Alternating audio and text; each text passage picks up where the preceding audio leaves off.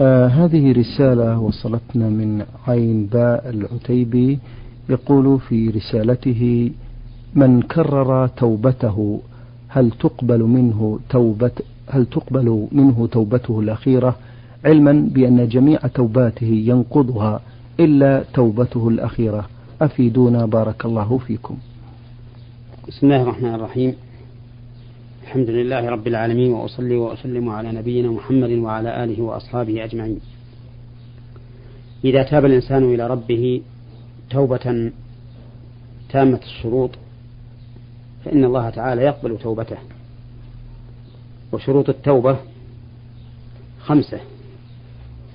الأول أن تكون خالصة لله سبحانه وتعالى بأن لا يحمل على بأن لا يحمله على التوبة. مراعاة أحد من الناس نعم. أو التزلف إليهم أو الخوف من عقابهم وإنما يحمله على التوبة إرادة وجه الله عز وجل والنجاة من عذابهم وهذا الشرط شرط أساسي في جميع الأعمال فإن الله لا يقبل من الأعمال إلا ما كان خالصا لوجهه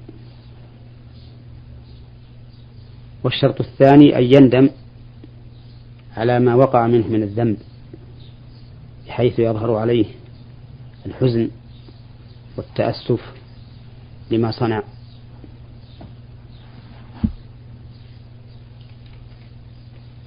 والشرط الثالث أن يقلع عن الذنب إن كان متلبسا به وأن يأتي به إذا كان تركا لواجب يمكن تداركه. فلو تاب الإنسان من ذنب وهو مصر عليه لم تقبل توبته. لو تاب الإنسان من الربا وهو مصر عليه يتعامل بالربا إما على وجه صريح وإما على وجه الحيلة والخداع.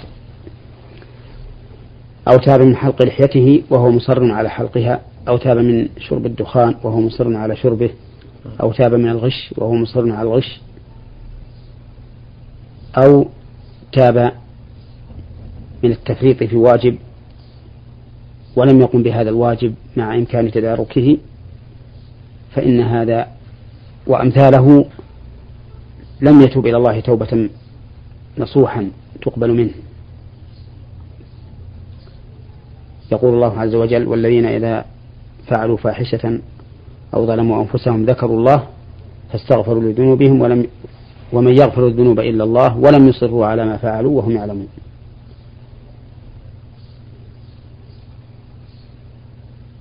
الشرط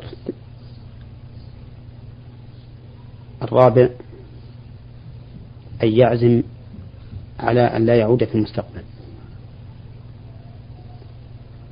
بحيث يعزم عزما أكيدا بأنه لن يعود إلى هذا الفعل الذي تاب منه في المستقبل. فأما لو ندم وأقلع ولكن من, من نيته أن يعود إليه إذا حانت الفرصة فإن هذه التوبة لا تقبل. لأن نيته أن يعود تدل على عدم صدق توبته. نعم. والشرط الخامس أن تقع التوبة في الوقت التي تقبل في الوقت الذي تقبل فيه. وهو ما كان قبل غروب الشمس قبل طلوع الشمس من مغربها وهو ما كان قبل طلوع الشمس من مغربها وقبل أن يحضر الأجل. فإن كانت التوبة بعد طلوع الشمس من مغربها لم تقبل.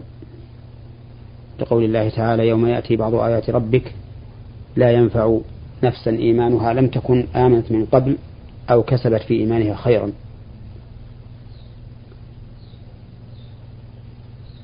وكذلك لو عاين الإنسان الموت وحضره الأجل فإن توبته لا تقبل.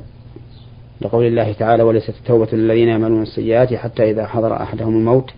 قال إني تبت الآن ولا الذين يموتون وهم كفار. فإذا تمت هذه الشروط الخمسة في التوبة فهي مقبولة. ثم إن عاد إلى الذنب مرة أخرى فإنه لا يبطل توبته السابقة. فإذا تاب إلى الله مرة أخرى تاب الله عليه. ثم إذا إن عاود مرة ثالثة حيث تغلبه نفسه ثم تاب تاب الله عليه وهكذا. والمهم أن الإنسان كلما تاب إلى الله توبة نصوحا بالشروط التي أشرنا إليها فإنها تقبل توبته. ثم إن سولت له نفسه بعد ذلك أن يعود فعاد فإن ذلك لا يبطل توبته السابقة. شكر الله لكم. آه هذه رسالة من أسعد عين ميم من جمهورية مصر العربية.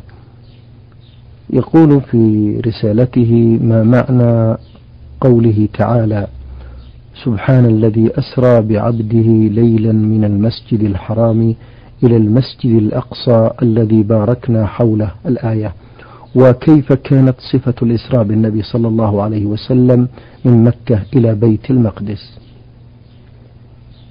معنى هذه الآية الكريمة أن الله تعالى يسبح نفسه عن كل نقص وعيب؟ فإن سبحان اسم مصدر من سبح يسبح والتسبيح هو التنزيه. والله عز وجل منزه عن كل نقص وعيب. منزه عن مماثلة المخلوقين. منزه عن الأنداد. قال الله تعالى ولم يكن له كفوا أحد. وقال تعالى ليس كمثله شيء وهو السميع البصير. وقد أسر الله تعالى بعبده محمد صلى الله عليه وسلم من المسجد الحرام. مسجد الكعبة الذي بمكة المكرمة ليلا إلى المسجد الأقصى الذي في فلسطين في القدس. وكيفية الإسراء؟ أن جبريل عليه الصلاة والسلام أتى إلى النبي صلى الله عليه وسلم بدابة يقال لها البراق دون البغل وفوق الحمار. يضع خطوه في منتهى بصره. بمعنى أن خطوته بعيدة جدا. تكون بقدر منتهى بصره. فوصل النبي عليه الصلاة والسلام إلى بيت المقدس ثم عرج به من هناك إلى السماء الدنيا بصحبة جبريل. ولما بلغ السماء استفتح جبريل فقيل له من؟ هذا قال جبريل قيل ومن معك؟ قال محمد. قيل وقد أرسل إليه؟ قال نعم. قيل مرحبا به فنعم المجيء جاء. ثم ما زال جبريل يعرج به سماء بعد سماء حتى وصل إلى السماء السابعة فوجد فيها إبراهيم الخليل عليه الصلاة والسلام وهناك رفعه الله أي رفع الله نبيه محمد صلى الله عليه وسلم حتى بلغ سدرة المنتهى. وفرض الله عليه الصلوات خمسين صلاة كل يوم وليلة. فقبل واستسلم عليه الصلاة والسلام حتى نزل راجعا فمر بموسى فأخبره بما فرض الله عليه وعلى أمته. من الصلوات فقال إن أمتك لا تطيق لا تطيق ذلك. فارجع إلى ربك فاسأله التخفيف. فما زال النبي عليه الصلاة والسلام يراجع الله عز وجل ويسأله التخفيف حتى صارت الصلوات الخمس حتى صارت الصلوات الخمسون خمس صلوات بالفعل لكنها في الميزان خمسون صلاة. ثم رجع النبي صلى الله عليه وسلم من ليلته إلى مكة. واختلفت الروايات هل صلى الفجر في مكة أو صلى في بيت المقدس وأصبح النبي صلى الله عليه وسلم يحدث الناس به. فاتخذت قريش من ذلك فرصة لإظهار كذب النبي صلى الله عليه وسلم. وقالوا كيف يمكن ذلك؟ ولكن النبي صلى الله عليه وسلم ألقمهم حجرا حين قالوا إن كنت صادقا فصف لنا بيت المقدس. فرفع جبريل له بيت المقدس حتى كان النبي صلى الله عليه وسلم يشاهده فيصفه لقريش. فألقموا حجرا بتكذيبهم النبي صلى الله عليه وسلم وتبين بذلك صدق النبي صلى الله عليه وسلم. وأما قوله لنريه من آياتنا فهذا بيان الحكمة من الإسراء برسول الله صلى الله عليه وسلم أن الله يريه من آياته العظيمة الدالة على قدرته وحكمه وحكمته وتمام سلطانه. فقد رأى من آيات ربه الكبرى.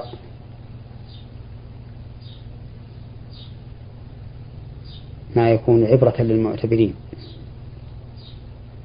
وقوله إنه هو السميع البصير يعني إن الله تعالى هو السميع البصير الذي وسعت سمعه كل صوت. قالت عائشة رضي الله عنها حين أنزل الله تعالى قد سمع الله قول التي تجادلك في زوجها وتشتكي إلى الله والله يسمع تحوركما إن الله سميع بصير. قالت رضي الله عنها تبارك الذي وسع سمعه الأصوات والله إني لفي طرف الحجرة. وإنه لا يخفى, لا يخفى علي بعض حديثها والرب عز وجل على عرشه فوق سبع سماوات يسمع كلام هذه المرأة التي تجادل النبي صلى الله عليه وسلم في زوجها وتشتكي إلى الله. فهو عز وجل يسمع كل صوت وإن كان خفيا.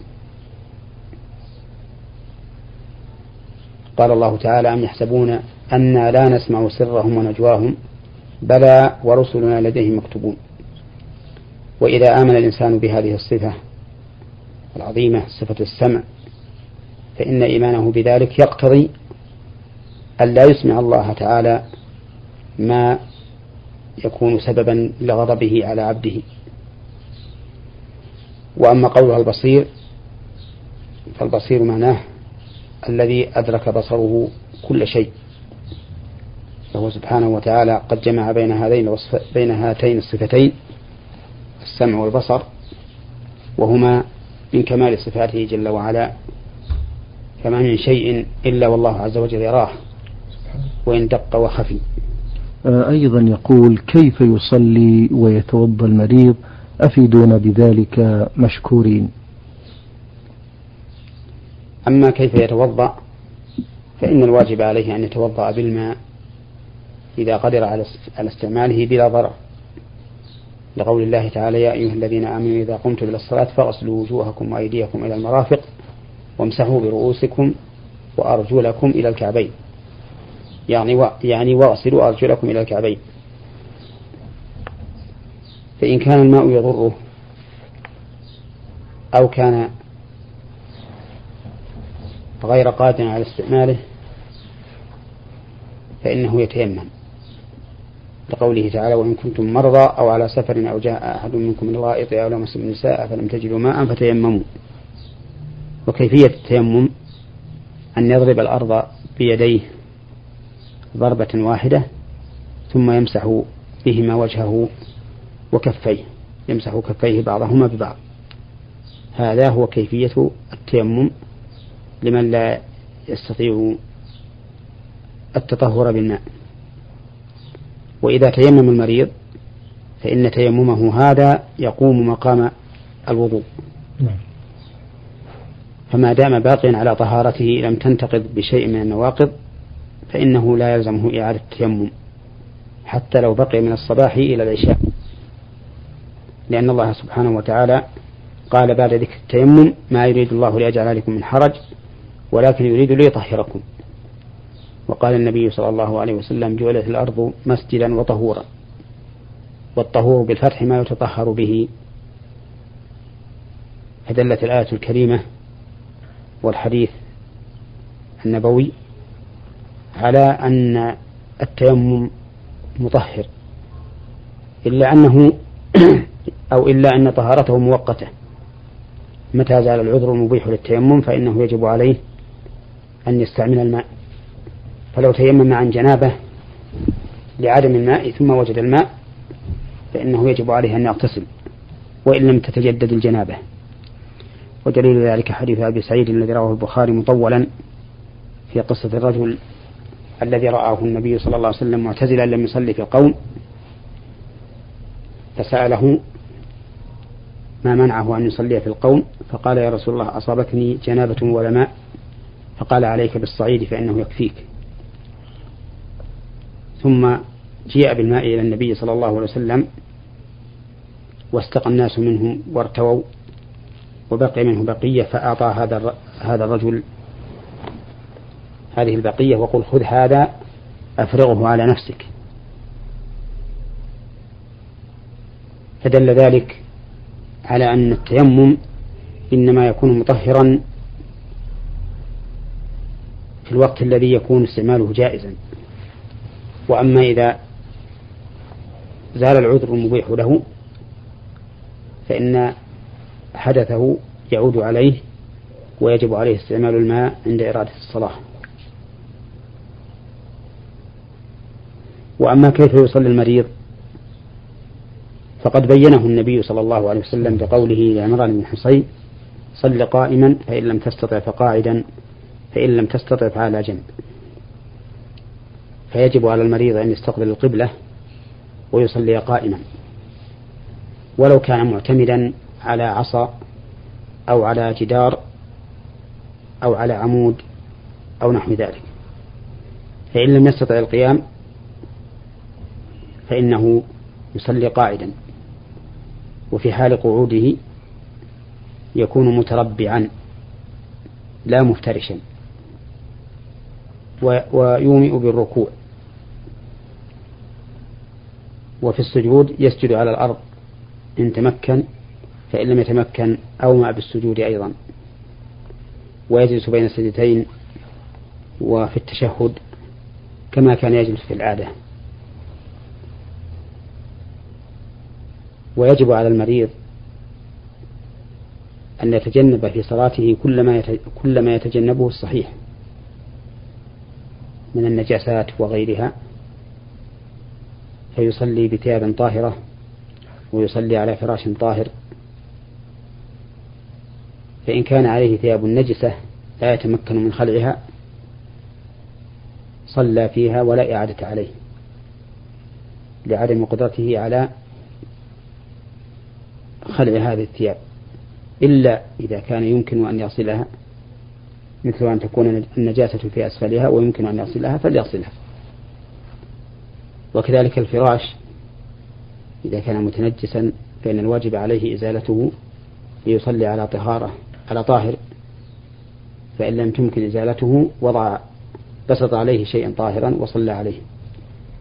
فإن لم يمكن ذلك صلى عليه ولو كان نجسا إذا كان لا يمكنه أن يتحول عنه. وكل هذه التسهيلات كلها مأخوذة من قوله تعالى فاتقوا الله ما استطعتم وقوله لا يكلف الله نفسا إلا إلا وسعها. ومن قول النبي صلى الله عليه وسلم إذا أمرتكم بأمر فأتوا منه ما استطعتم. شكر الله لكم. هذه رسالة وصلتنا من محمد صالح من الرياض. يقول في رسالته هناك البعض من الناس يستخدمون الجرائد سفرة لأكلهم. علما بأن هذه الجرائد تحتوي على أسماء الله وبعض الأحاديث. أرجو أن توضحوا ما حكم هذا. بارك الله فيكم. حكم هذا أنه إذا علم أن في هذه الجرائد آيات من القرآن أو أسماء من أسماء الله عز وجل أو أحاديث من أحاديث النبي صلى الله عليه وسلم فإنه لا يجوز استخدامها للأكل أو للجلوس عليها أو ما أشبه ذلك نعم. لما في هذا من ابتذال كلام الله وأسمائه وأحاديث نبيه صلى الله عليه وسلم وامتهانها وإنك لتعجب من قوم يستعملون هذا مع أن في الإمكان أن يستعملوا بدل ذلك السماطات المعروفة نعم. أو الأوراق التي تباع وتجعل سماطات وهي رخيصة قليلة الكلفة. ولكن بعض الناس نسأل الله السلامة يزين له سوء عمله فيختار هذه الجرائد مع تيسر غيرها تيسرا ظاهرا ثم يبتلى بوضعها كما ذكر السائل. سماطات للأكل وربما يضعها بعض الناس فيجلس عليها أيضا نعم. إذا كانت الأرض ترابية. وكل هذا من الأمور الذي يجب على المسلم أن يتنبه له وأن يعظم كلام الله عز وجل وأسماء الله وكلام نبيه صلى الله عليه وسلم حتى يكون بذلك معظما للرب عز وجل تمام التعظيم. بارك الله فيكم. أيضا يقول إنني أحرص دائما على قراءة القرآن الكريم وسنة رسوله صلى الله عليه وسلم ولكنني قليل الحفظ فما هي الطريقة التي تنصحونني بها كي أحفظ كتاب الله؟ أرشدوني بارك الله فيكم. من أسباب الحفظ أولا أن يبادر الإنسان به في حال صغره. نعم.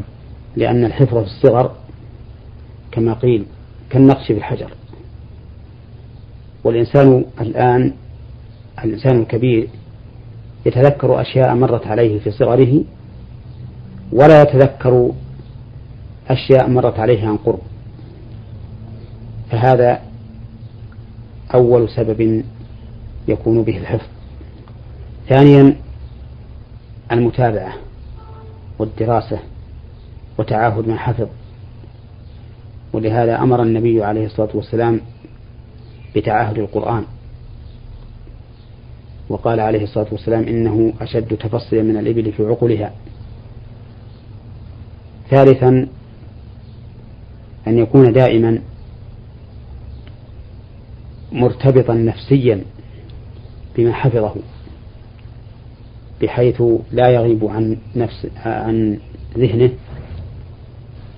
وبحيث يعرف أو يشعر نفسه بأنه ملزم بهذا الذي حفظه من العلم من كتاب الله وسنة رسوله صلى الله عليه وسلم وأقوال أهل العلم. رابعا أن يكون على جانب كبير من الإيمان بالله عز وجل وتقوى الله سبحانه وتعالى لأن هذا من أكبر أسباب الحفظ. يقول الله تبارك وتعالى والذين اهتدوا زادهم هدى وآتاهم تقواهم. من الحكم المأثورة قيد العلم بالعمل. فالعمل بالعلم من أسباب حفظه وربطه.